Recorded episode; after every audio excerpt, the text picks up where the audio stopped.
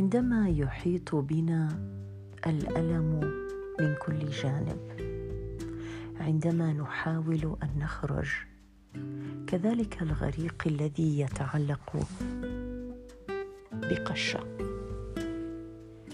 نحاول ونحاول ونحاول. سننجح بالنهاية. ولكن لتلك الأحداث آثار جانبية على شخصيتنا الخفية التي لا يعرفها أحد. فكل انكسار نعاني منه على الرغم من الوقوف مجددا إلا أنه يترك بعضا من الخدوش من الجروح. تذكرنا بأننا كنا في تلك المرحلة. أحيانا نخرج من تجربة سيئة جدا. تقترب إلى حد الموت. ولكننا نصارع لخلق أمل جديد في حياتنا. تكون الأرواح متشتتة. ولكننا نقف مجددا على قدمينا.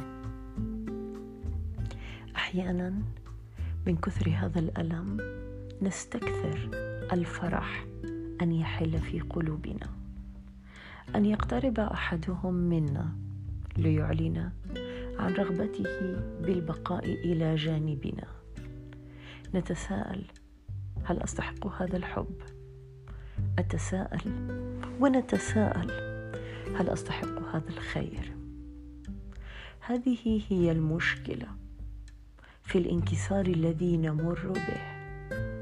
نتظاهر بالثقة بالنفس ولكننا مهمشين ومحطمين من الداخل.